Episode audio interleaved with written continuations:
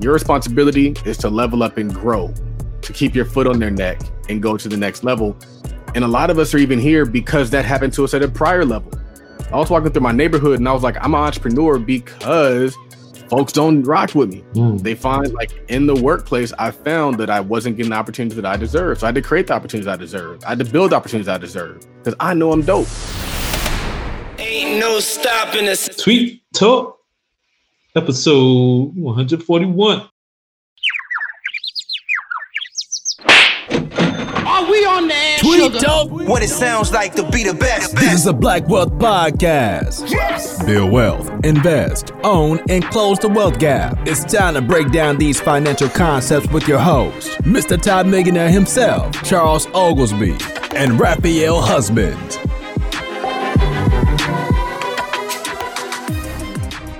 We are back. Charles is back. I am back. Sure to follow us on Twitter at Tweet Talk Pod. That's P O D. Follow myself on Twitter at Work My Life. Follow Charles on Twitter at Real Todd Billion. I am your host, Raphael Husbands. Along with my co-host, Charles Oglesby JD, aka Todd Millionaire. What's going on, Charles? Not much, man. Just vibing, vibing out. Uh, you know what's funny is sometimes when we hire out people, we forget that we got that sauce. And so you can start bringing people into the space and you forget, like, I really do this content stuff. I really create this content. I might have some people I can hire to make some posts, but ain't nobody gonna bring that heat like I bring that heat. So that's the one thought that I had. And uh, you know, just continuing to lean on stuff. Got a lot of really cool things going on right now. So just kind of trying to keep that up. Hmm. So I was going to start with something else, but let's start with this tweet because here on Tweet Talk, we break down financial tweets and talk about building black wealth. Charles, you had a tweet where you said your boss doesn't own you and your skills. He owns your skills as they apply to the clients he brings in. If you bring your own client, you then get to leverage that skill to your benefit.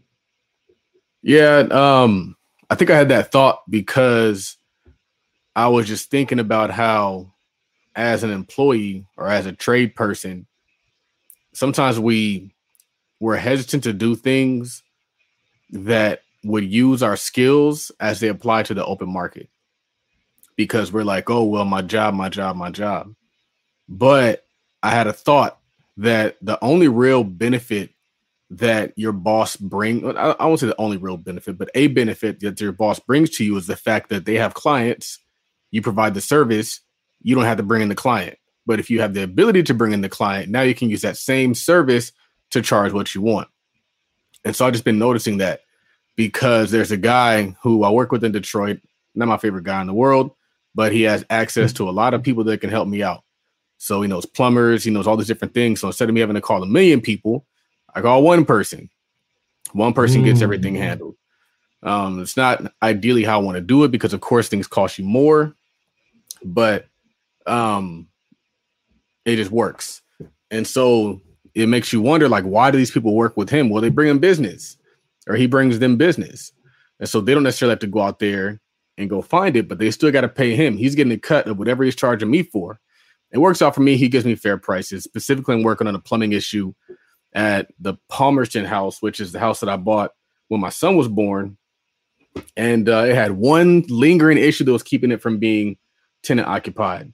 And I'm starting not to hate tenants as much because they'd be paying again. So shout out to tenants that are paying again and not calling me about fixing a bunch of stuff. And so um I've been getting a lot of quotes. People giving me crazy numbers, 3,000, 5,000. This guy told me 1100 bucks, which makes sense. If I'm getting numbers that don't make sense for things that I know aren't that expensive or that difficult, it kind of frustrates me because a lot of times what these contractors will do is they'll try to make a small issue a big issue so they can charge you big bucks. And so they won't just fix the issue. They'll say we got to overhaul the whole system, and it's always that. That's always the solution. Oh, I got to overhaul it. Um, especially when they come behind somebody else's work. If they come behind somebody else's work, if they come to you, they're immediately going to have to say they got to overhaul it just because that's their strategy. But if they come behind somebody's work, they're going to say that they'll overhaul it anyway. So their goal is always to get as much money out of the client as possible. Big mistake. That's why a lot of folks don't get repeat business. But I was able to get this thing done for eleven hundred bucks, and I'm very. I'm not. It's not done yet, but we're getting close to that process. and then once we get to the finished product, uh, I think I want to try to seller finance this. I don't even want to try to um, rent it out. I want to try the seller finance approach and see if that is a little bit more passive. Hmm. And all you gotta do is deal with the money with somebody who's business minded already, right? Right. And then you can charge way more money. So I can charge $100,000 for this house, which is going to bring up the value in the neighborhood. This is why black folks need their own bank and then to become their own bank. Because a lot of the values in properties isn't because somebody walks in and write a check most of the time. Most of the time it's because it was appraised at a certain number. Why? Because they just said it's worth that much money. Now the value in your communities increases just because somebody said so. Somebody said so. And so if we become the banks in our community, now we can say, hey, this is $100,000, $200,000, $300,000 if you want to move into this community. Why? Because we said so. Right. It's all made up. They'd be making up money with their opinions. And so we got to increase the value of our communities with our opinions and with our words. And so that's the reason why. It's funny you say that because you break it down on a payment basis. I'm pretty sure Erica Williams has been saying that um, we need more black appraisers. Somebody, uh, somebody says it all the time that we need more black people becoming appraisers, so we can stop complaining about Wells Fargo. No, not Fargo, but like all these appraisers that come into these houses owned by black people and, and saying it's worth half the value of a Caucasian person that owns the same exact house a couple doors down. So that's exactly the kind of thing you're talking about. Just boosting the boosting the value of a, a place based on an opinion because that's all the appraisers doing. And they said like the wealth of a, a white family is what 171,000 and Most of it's home oh, exactly. That's Most where the biggest difference comes. equity. They just made it up. They said it's worth this much money, and boom, now we rich. now we rich. Ta-da! Right. Right. So, and the thing is, um, shout out to Mark. But the thing is, the thing is, is like, if you ever, everybody, I forget the book that I read, but he states that everybody feels as though they're superior to you in some way. It was the book How to Win Friends and Influence People. And so, if you ask a white person or somebody outside of your community if they're better than you, they're always going to say yes Hmm. because they just feel that way. So stop asking them. And stop just telling yourself what you believe. I believe I'm great. I believe I'm this. I believe I'm that. I don't care if you agree. I don't care if you co-sign it. I don't care if you tell me that because everybody has their own interest at heart. And so you can't even really even rock with it. SC comes on in an hour and a half versus Arizona State, and they have a good team. SC is my new, well, not my new team, but now that we actually have a, a decent squad, I can I can root for them again. It's been a hard few years as an SC fan, man. I Oh, went off a man. t- topic. I don't want us to lose that train of thought because I think it was very valuable. Yeah, there's a lot to unpack there. Um, appraisals, equity, like that's the the biggest difference between black wealth and white wealth. Like, I mean, there's a lot of things going on there, but just a pure numbers. If you look at it, like 171,000 versus 17,000, it's basically a house. Which is another reason why black people should stop with this um, renting is better than owning narrative that we've locked onto. Doesn't necessarily serve us. Where you at. Raphael? Where you at, Am I man? at? Yeah. I'm in. De- I'm in Delaware. What's in Delaware? My kids. Oh, okay. Shout out to the kids, man. Shout out to that. Yep, How many? You have a lot of kids, man. How many kids are in Delaware? uh, three, Three. How many kids you have in total? four. Okay. All right. You know, I'm This thinking about think having I'm like- more. We're gonna see. We'll see. This guy th- thinks I'm like NBA YoungBoy over here. Like, right. School just had his ninth baby. He's 22 years old. It's like, damn. Raphael Young Boy. so, um, you mentioned um, buying a house when your son was born. I remember you talking about how a lot of people don't do this. At least I don't see a lot of black people talking about this, but I've seen Brandon or whatever his name from from BiggerPockets talk about this. Buying a house for your child when they're born and designating that house and the rent and the rent from that house for that child to use for the future.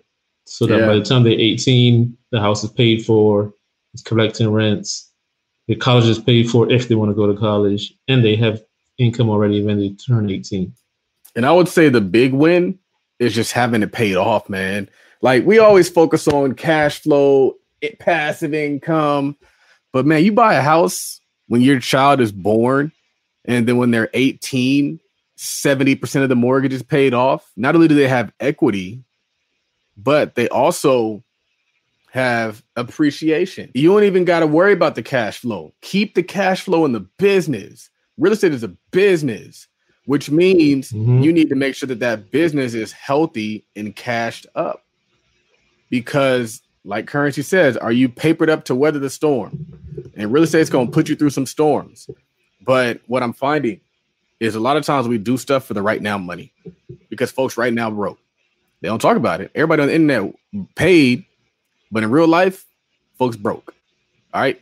And so we need to do stuff for the long term and stop focusing on the right now when, when we're looking at investing. And so, like, that's the real play. The real play is just having, like, I, I'll never forget, and I, I don't tell a lot of people this because it's my secret, but I was listening to a BiggerPockets podcast, and I got to get back to listening to BiggerPockets. But they were talking about the number one, like, one way to become a millionaire in real estate is buy a million dollars worth of real estate and then let your tenants pay it off. Hmm. Boom, million dollars. You ain't gotta sell no product. You don't gotta do nothing but just exist. And as long as that rent takes care of that mortgage, you good. Knowing that, of course, over time you can increase the rent, but we just we're so caught up in the right now. The right now is keeping us broke. Yeah, man, it's crazy. Um, I went to a, a in-person event a couple days ago uh, in New York, and they had a guest speaker talking about venture capital and uh, um, a black lady talking about venture capital in relation to um, black folks.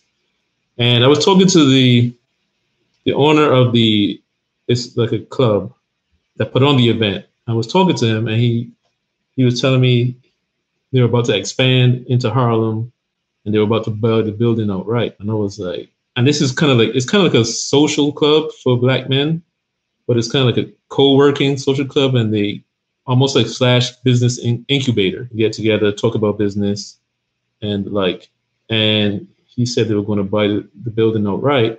And I said, wow, that's cool. And I was saying back in the day, you know, a lot of these wealth books, the authors would say a big wealth hack is to buy the building that your business is in, and you don't you don't see people talk about that so much now. And people's people's I don't know what it is about nowadays that people want to stay in debt forever, never pay off the house, never pay off like. Why? What's so wrong with paying it off and not having? That's a trend. I never heard that trend. I thought everybody was trying to be debt free. Man, you don't see people talk about no, it's stupid to pay off. I could see some people saying that though. I could definitely see that. You know, like they, they act like you should never pay off the house. Like what? Or at least never pay it off early. But you know, it's crazy. But I think that's a big hack that you're doing that more black people should think about. Doing. You know what's what's interesting though, Raphael, is it took longer than I expected. I expected buy the house, cash flow the house. And it's been a long time with no activity, with running around with the city, that like just craziness, just craziness, just craziness. And I think that's another thought when it comes to this real estate stuff too, or just business, any venture that you hop into is sometimes it's gonna take longer. Sometimes it's gonna take a while, and that's okay because the home's still appreciated in value. The home is still there. It's not like it disappeared. It's not like it decreased in value like it was the stock market over the last eight months. Like we're still good. So it was just a smart place to put the money because, I mean, it could have been spent on a watch. It could have been spent on something Mhm. ignorant. And so it's it's it's just interesting. One thing I've been noticing you guys is watch prices are going down in, in value, like I said they would, uh, which is creating some opportunities for those who've been waiting to buy a watch, and those watch prices were just nuts. Y'all seen the prices of Pateks and AP is just nuts. Stainless steel watches nuts. Prices coming down, y'all. It's a That's funny because that's that's a t- that's the tweet I was originally going to start with. He said um, Daytona prices are coming down. Yeah, I wish So I could we- find the price of the Panda Daytona, but I think it was up there near like 50k. It was like 45, 50,000 dollars for that watch, which retails at maybe fifteen thousand dollars. It probably retails at like maybe fifteen thousand dollars. I want to find out. And so the way Rolexes work is they only produce a limited quantity. So if you can't get them from your AD, then you have to buy it in the secondary market. And so what happens is people buy these watches from the AD, the authorized dealer, and then they sell it at a markup because you can't even get them. And they sell them at a heavy markup, a heavy markup because they got to make their money. And so it can be frustrating because if you look at the market price of some of these watches and then you go to like the Rolex uh, website, you look at the price of these watches, it's like that's all they want. Like a Hulk Hmm. Submariner was like 10K. I think a Submariner is like 10K, but a Hulk Submariner in the open market is like 20K, 22K because it's discontinued. So when watches get discontinued, the prices go up as well. Usually they discontinue the watches with the green face. So green face Rolexes are highly coveted. Um, especially if it's gold. So like there's a gold face green, there's a there's a gold green face Daytona. It's called the John Mayer. It's probably like $150,000, if not more. But Rolex, you can buy it for maybe $30,000. And so, um, yeah, it's just, it's an interesting dynamic, but you don't want to overpay for anything. You always got to understand what the true market value of anything is, whether it's a used car. Used cars right now are selling like crazy for overpriced. And so what'll happen is you'll buy that how that car overpriced, and then when it goes down in value, now you're upside down. Um, you're thinking that prices are only going to continue to go up. That's not going to happen. Um, people are buying watches trying to flip watches, and now those watches have gone down in value. And now they hopefully they like that watch a lot because they lost a good amount of money, like value recently. Um, but yeah, so it's like it's just interesting, interesting things going on. yeah, I saw somebody Yeah. was talking about how the, The. Submariner, a, a blackface green bezel Submariner, which is called the Kermit or a Starbucks, very expensive watch in the open market. You go to Rolex, it's ten thousand six hundred dollars. Let me see how much this Mm. GMT costs. Me see how much the, the, the Daytona costs. It's even on here. Oh, they got the Daytona on here. Let me see. Let me see. Let me see. They don't have any stainless steel Daytonas. Oh, here, here it is. This is the one I was talking about. Fourteen thousand five. This thing is probably on the internet for like 25. So, but you can't buy it at the AD. That's the hard part. Hmm. I see. Um, somebody was talking about how the G wagons are dropping in price too, or coming That back down to the original price. Like if you see a car that normally retails for a hundred thousand dollars retailing for three hundred thousand dollars, you know something's out of whack. You got to understand the value of everything. When these homes were being bought for one hundred and fifty thousand dollars over asking price, all cash, you knew something was out of whack. When people can't mm-hmm. afford something, the market has to come down to what it can afford. Otherwise, they have no no customers. It's called supply and demand. If the demand can't meet that price, it has to come down. If you have high supply, high supply, low demand, the price got to come down. Low supply, high demand, the price goes up. We have in a situation mm-hmm. now where now there's more supply on the market because they're manufacturing these things right now. They couldn't make these watches because plants are shut down. They couldn't make these cars because plants are shut down. And then chip shortages and all these other reasons that kind of drive scarcity and drive prices up. But the market has to kind of return to normal. And that's even what we're seeing in the stock market. The stock market was heavily overvalued. So people are saying, oh, it's a bloodbath, it's bad out there. But the market was overvalued. And how do I determine that value? I determine it by the pre COVID levels.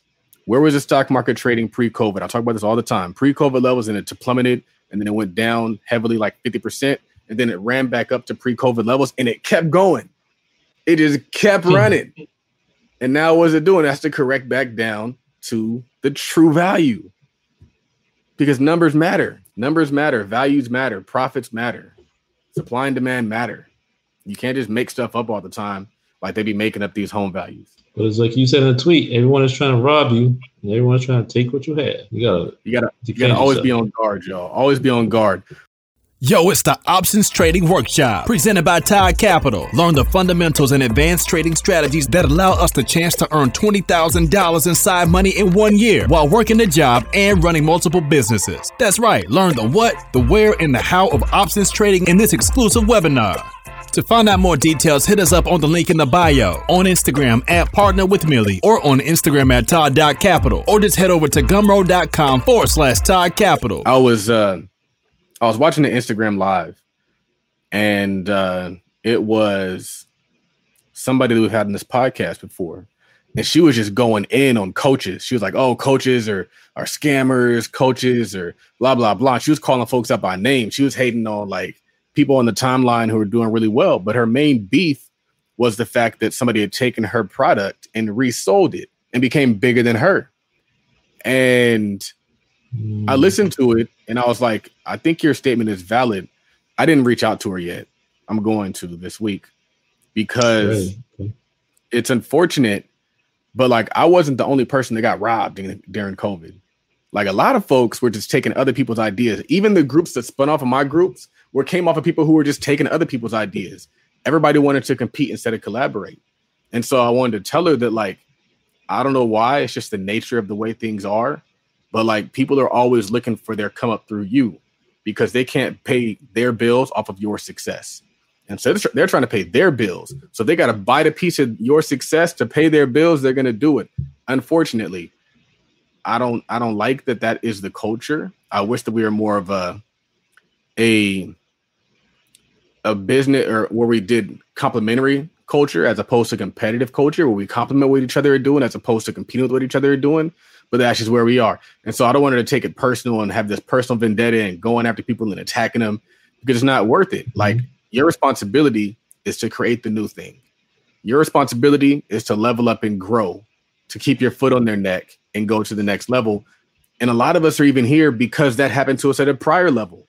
I was walking through my neighborhood and I was like, I'm an entrepreneur because folks don't rock with me. Mm. They find like in the workplace, I found that I wasn't getting the opportunities that I deserve. So I had to create the opportunities I deserve. I had to build the opportunities I deserve because I know I'm dope.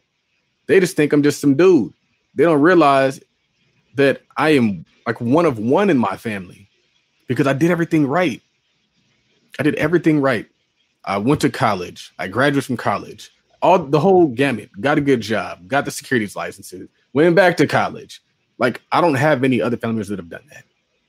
But you walk into the the workplace and they treat you like you just average Joe. And I know I wasn't average Joe, Mhm. and so I had to build something to prove that I wasn't average Joe. And so we all have a chip on our shoulder. We always talk about the triple package. My part of the triple package was knowing that I was dope. I knew I was dope. I just had to prove it. And then my other part of the triple package was having to prove that I'm dope. I had a chip on my shoulder. I had to prove it. Why did I have that chip? Because they weren't treating me how I wanted to be treated. I wasn't getting promoted. I wasn't getting paid what I want to get paid. I wasn't getting all all these different things. And then you also have to have impulse control. And so I would just say that that's kind of what I want to convey to her, but knowing that people aren't against you. They're just for themselves. People aren't For trying to rob you. They're just trying to better their circumstances. They're just trying to better their circumstances. And so what you got to do is you got to protect what you build. And you got to be very intelligent throughout the building process. So you got to say, okay, I got to make sure that what happened to me before doesn't happen to me now. So I've built groups that people tried to kind of take over. And so now I'm very conscious of people trying to take over my groups. I'm, I'll, I'll, I'll push you out. I'll make sure that I show up so that I can have a group where somebody else has become the face of my group. So therefore they can go create their own group. And so that's what I'm doing. Um, you just got to do it better, do it more intelligently, and understand that life is long. We're very young. I walk around my neighborhood. I'm Mhm. very young. Like, ain't no. I'm the only me in my neighborhood. I don't see no black dude in his 30s in my neighborhood. They're all in their 40s and not black. So, um, yeah, those are my thoughts. That's kind of like you said. Even even if you even if they aren't robbing you, it's still your responsibility to create a new thing. They say if it ain't broke, don't fix it. But if it ain't broke, you still got to fix it anyway. You still got to keep. You still got to break it before somebody else comes along and breaks it for you, man. That's Still got to be innovative. Still Yep. got to be innovative, man. You got to out innovate. You got to put yourself out of business. Right. Put yourself else. out of business. Most people don't do that. Most people, what they do is they let some stranger put them out of business, or worse, they let somebody who wanted to collaborate with them put them out of business. but yeah, if you look back at certain people like, um, yeah, it's kind of escaping me, but like like Cornelius Vanderbilt. If you're going way back, like he was in one uh, line of business. He was he took over the steamboat industry that's transporting goods. He made crazy money doing that. And then all of a sudden he decided, you know what, railroad is the next thing. I'm jumping into railroads, and everybody thought he was crazy. Like, bro, you already got it made with the steamboats, but he saw the future. Like he put himself out of business before somebody else did, because he saw It's the kind future, of man. kind of like Elon Musk is doing, man. he ain't go to Elon Musk. space. He'll never stop innovating. Elon Musk is such a dope person because he looks at the world and he says, "Why can't I create that?" A lot of people look at the world and they say, "Somebody should create that. Somebody should fix that. Somebody should build something to solve that problem." He's like, "All right, I'm I'm gonna build it." But what's interesting is, and this is why it's important for us to understand the concept of innovation is it's not your responsibility to be the engineer, to be the space scientist, the rocket scientist, to be all these different things. It's your responsibility to find them and pull them in. The reason why the Mm. Tesla looks so great is because he went and he got somebody from Aston Martin to design the Tesla vehicles. And so now they all look amazing. And so you spot it and then you start putting the piece together. You spot it and you start that's what a startup is. A start like Mark Zuckerberg is probably not the best coder at Facebook. He probably never was the best coder at Facebook. Steve Jobs wasn't the best designer at Apple. He just had the vision. I heard a story about what to do. Steve Jobs where he had this vision to create something. Maybe it was the phone without buttons. And they came back to him and they said, We can't create a phone without buttons. It's impossible. He said, Figure it out. And he sent them back and they figured it out. He didn't sit there and figure it out. He figured it out. It's your responsibility to have the vision to know that it's possible and start putting all the things in place to make it possible. Yep. That's like uh forget if it was Henry Ford or who one of those car manufacturers. He told the engineers to put six cylinders on the car. And they said, no, that can't be done. He's like, figure it out, man. I already said it. I already made the promise to the market. Figure out how, how it, it's impossible. Well, figure out how it can be done. Like Jay Z said, uh, difficult takes a day, impossible takes a week. I do this in my sleep. you said expecting people to not screw you will get you screwed. Keep that in mind. Now, I want to ask you Man, about I was tweet. I was uh Hmm? I was um so the plumber went to go get the tools at Home Depot and they and they and they were getting some stuff for a bathroom. And Home Depot Home Depot calls me and they're like, Your total's 580 bucks. I was like, Why is my total 580 bucks? I was like, send me the they're supposed to send you a text. The text gives you like Itemized. itemized thing, and then you look at it and you see what they're trying to buy with your money. And I saw some stuff on there that I was just kind of in the middle of something, so I didn't make a big deal about that. I was looking for tools. They like to put tools on my Home Depot Pro account. And so, like, one time he put a saw on there, and he probably didn't leave the saw at the house. He needs to put my saw back at the house because I bought that saw. It's my house. It's my saw now. And so I saw this, uh, I saw a few different things, but what I was looking for was tools, and I found this $200 item. It was like some stupid thing, 200 bucks. And I told Home Depot, I was like, take that off. I'm not paying for that. But even still, I think 340 bucks was still too much materials for that bathroom. I didn't get a chance to really, really dig. I was just looking for the obvious stuff. But you have you have to protect your interests because people will take advantage of you and they won't care because they're just looking for their come up. They will try to they, like, in my opinion, that's stealing. If you Mhm. go and try to get me to buy something, knowing that it's just going to go to something else, and you think I'm just going to be like, oh, 580 bucks, go ahead and pay it. No, put that back. And so you like, as an entrepreneur, there is no stopgap. There is nobody else looking out for your best interest at all. You know, when you work a job, you got a manager and you got a CEO and all these people that are out there looking to make sure you, you it. So you got to always be on guard. It's like Grant Cardone said. He said, "Only the paranoid survive." Hmm. Paranoid survive. Gotta watch your bottom line, man. It's kind of like uh, Yeah, Grant Cardone's the first person to bring up about that. He, he he's all about watching the top line and bottom line, bringing as much money as possible, but you still got to keep an eye on the bottom line. He talks about how sometimes he'll get updates on the financials every 15 minutes, which is crazy. But yeah, this tweet, like I wanted to ask you about. It's kind of obvious what you're saying, but I want to know what made you say it. You said owning a bunch of doors is sexy and all, but a solid two can get you right. Yeah, that's yeah I was just, but I was just thinking about how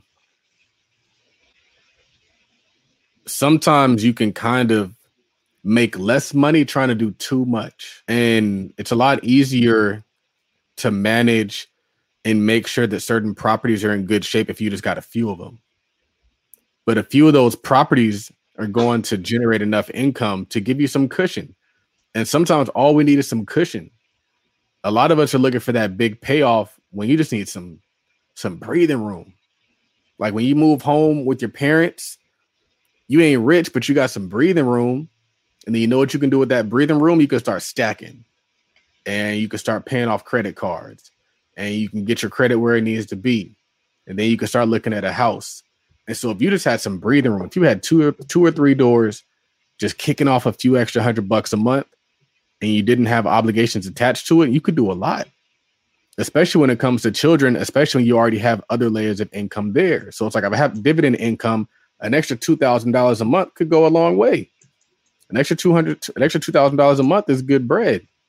I just work very, very hard to make less to make less, commuting, being up all hours of the night, arguing with folks in the hood. Like people do a lot more for less money, but for some reason, when you throw that passive income label on it, they get lazy and they don't want to do nothing. They don't answer no phone calls. They don't want to pick up a hammer. They don't want to lay no nothing. They just want to passive. I'm passive. And so that's just what I was thinking. I got you. I thought maybe it was this other tweet where you said if a home is vacant, these motherfuckers in Detroit are breaking in. It's unfortunate, man. Yeah. I mean, part of me is happy because we were smart enough to not put anything in there. But another part of me is upset because whenever they break in, they damage things. So they they broke in through the side window, but the way they did it was they ripped the screen up, they pushed open the window, and then there was bars protecting this this window, and they like broke the bars out. All that for nothing. They didn't even get anything. All they did was just destroy somebody's property for nothing. And it's so conflicting because it's like you want to be for the community, but then you realize, like to a certain extent, you can't be. It's like a big thing I'm trying to reconcile in my life is being able to be for my people without being used up and taken advantage of by my people and being eaten by my people. It's like, how do you do both? How do you help people without getting robbed or getting taken advantage of or getting threatened? We had a situation where the painters did very subpar work and then wanted really, really big pay. And when I told them I wasn't going to pay it, they wanted to show up at the house talking about blowing it up and shooting people in real life hmm. two weeks ago. Wow. And I was like, that's amazing to me that people would take it to that point. And so it, it kind of turns you off from really laying your life out for people when they love you and they hate you. They can go from loving you to hating you. They can go from saying great things about you to slandering your name on the timeline. The person who was on Instagram Live talking bad about people was at one point in time saying the best thing ever partnering up on on different ventures, sharing their stuff, going live with them, promoting them, creating content with them, and now they're everything bad. They were oh, besties. I couldn't see. I couldn't. I couldn't go on social media without seeing them together. Right everywhere, even in the email e- email inbox. In they the were inbox. sending out emails together, talk, promoting each other in emails. I'm getting emails from three different people talking about the same thing, talking about each other, and to see how that turned was crazy. I couldn't believe it. I kind of expected it because I saw how their relationship ended with other people, and people people tend to do the same thing over and over again. especially if they don't think anything's wrong with them. If they think that they were they didn't do nothing wrong, you know what they're going to do? Go into the next situation and burn that shit down too. because nobody ever hold them accountable. Nobody ever told them, "Hey, fix you. If you fix you, you'll be good." I'm in a men's group and I'm always telling them, if you want your marriage to improve, fix you. You can come here and complain about your wife all you want. But the way to make your wife change is for you to change. And then once you make those changes, mm-hmm. she will make those changes and become the woman that you want her to be. I don't know why it works. I just know that it works. But what a lot of people do is, and what I did in the beginning of my marriage was point. It's her, it's her, it's her, it's her, it's her. And then what'll happen is you'll find people that will support that statement. You'll find people that will say, Yeah, it is her. Yeah, she's this. Yeah, mm-hmm. she's that. And I realized that even though I was getting support, still nothing was changing.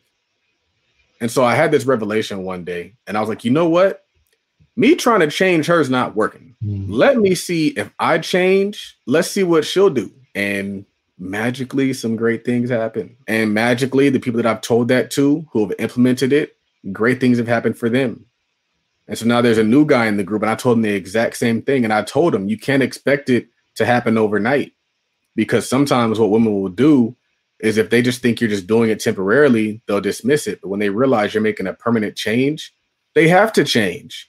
People can't interact with you the same way that they interact with you if you're different.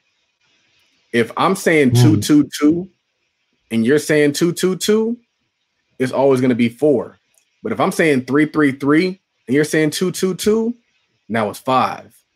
But if I'm saying three, three, three, and now you move to three, three, three, now we're saying six. And so even if they don't change, the situation still changes. They don't gotta change. You can change the situation just by you changing. And that's it. Hmm.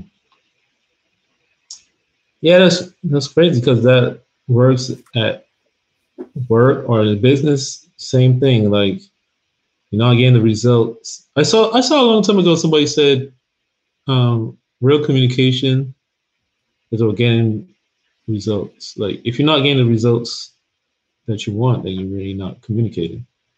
So it's like if you're at work or you got at, um, in business, people aren't doing the things you want them to do. You gotta ask yourself like, either what am I doing wrong, or you just say like, what can I change to make things happen the way I want them to? Maybe I'm not being clear in my instructions. Maybe I should change my approach. Then when you, you change, all of a sudden you find the other person changes supposedly because you just change your approach. I mean, that's all it is to it sometimes. And you can't. You, here's the thing: you can't get caught up in your ego. Like, I, well, I don't want to be the one who want who makes the change. Because I think that's a big problem for everybody.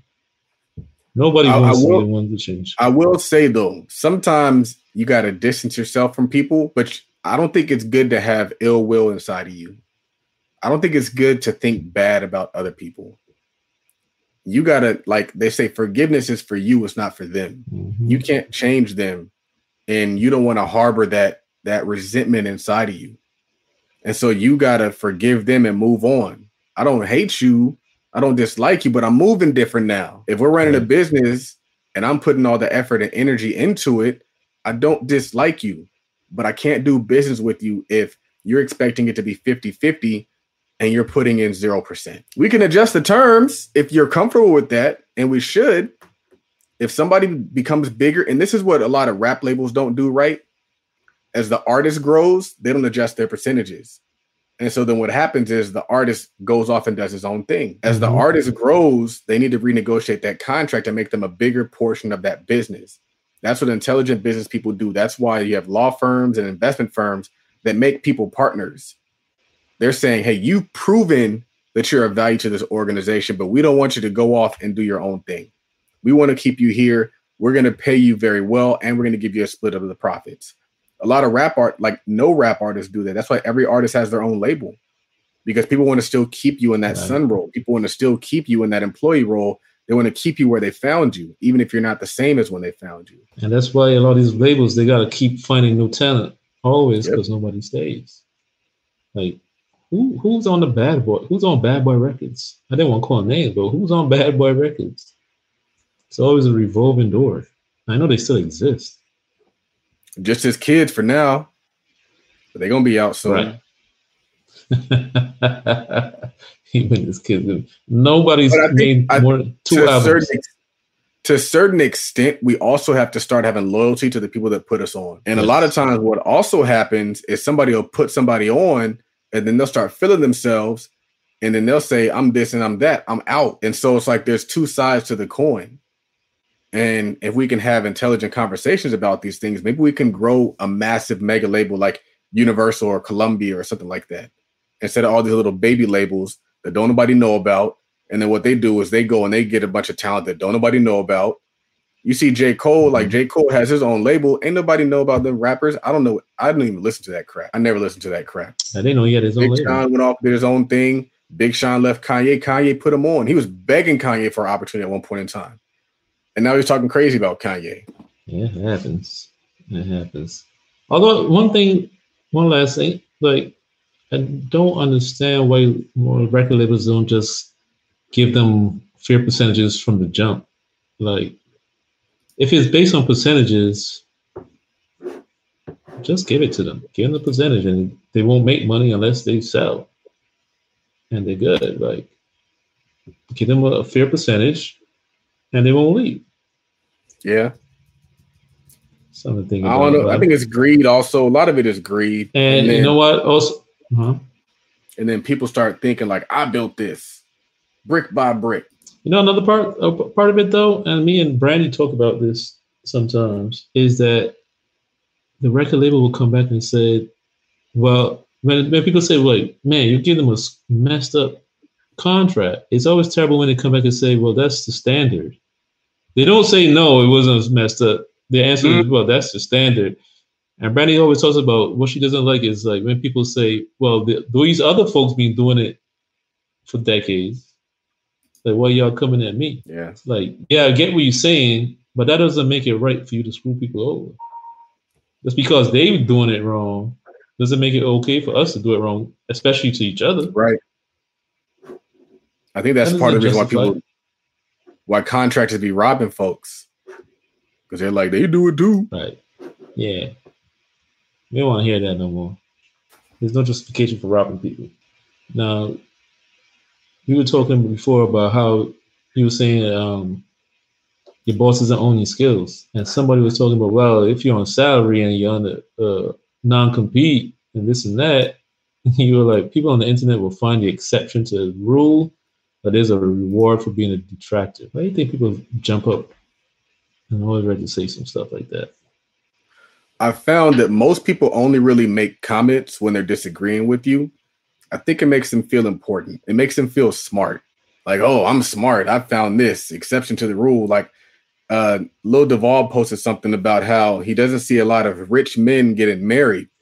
Typically, what happens is if they are married, they're married to the woman that they met before they got rich. And he gave a long list of examples. And then people found some examples that didn't apply.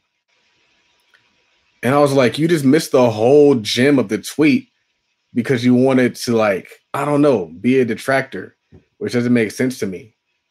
Um, I don't understand how people do it. I think it just makes them feel smart. I don't know, man. People just come up with like the smallest, most unlikely thing that could possibly happen just to be a contrarian. I feel like it's a sickness in reality. I Hmm. don't know what's going on with people. I don't know what's going on. Like, I don't, another thing I hate too is when you say something, you ask people a question. Yeah, well, what about this? What about you? What about this? And like, how about you answer the first question before you point fingers? Yeah, I. I don't, I don't like when people do that either. When people like, you'll make a valid point and they'll say like, "Not all." it's like, come on, fam. We know it's not all, but you just like didn't even. I don't know. I don't know. Maybe people do it also to dodge accountability. That plays a part, but it is what it that's is. what it is. People are people. It's getting late, man. Yep. And that was the last tweet, brother. Be sure to get get yourself a ticket to the um, Todd Capital Virtual Business Conference. Take your side hustle and make it into a real business. 10x that thing, baby.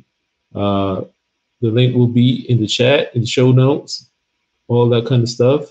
It's in the bio. Get your tickets now, October 22nd. Be sure to follow us on Twitter at Tweet Talk Pod, that's P-O-D. Follow myself on Twitter at Work Money Life. Follow Charles on Twitter at Real Todd Billion because there's only one. Follow us on Instagram at Tweet Talk Podcast and at Todd.capital and at Real Todd Billion. Follow us on TikTok at Todd.capital and at, Todd, at Tweet Talk Pod. For sure. For episode 141 of Tweet Talk, the Black Wealth Podcast.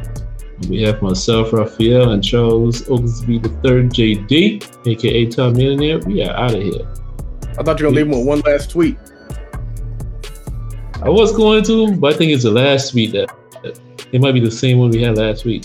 I know there was one that we were supposed to touch on, but I forget what it was. But I'll leave you guys with this one. It might be a repeat the last one, but I'll leave you with this one, guys. Stay focused on your growth, not on debating debating people who choose not to grow.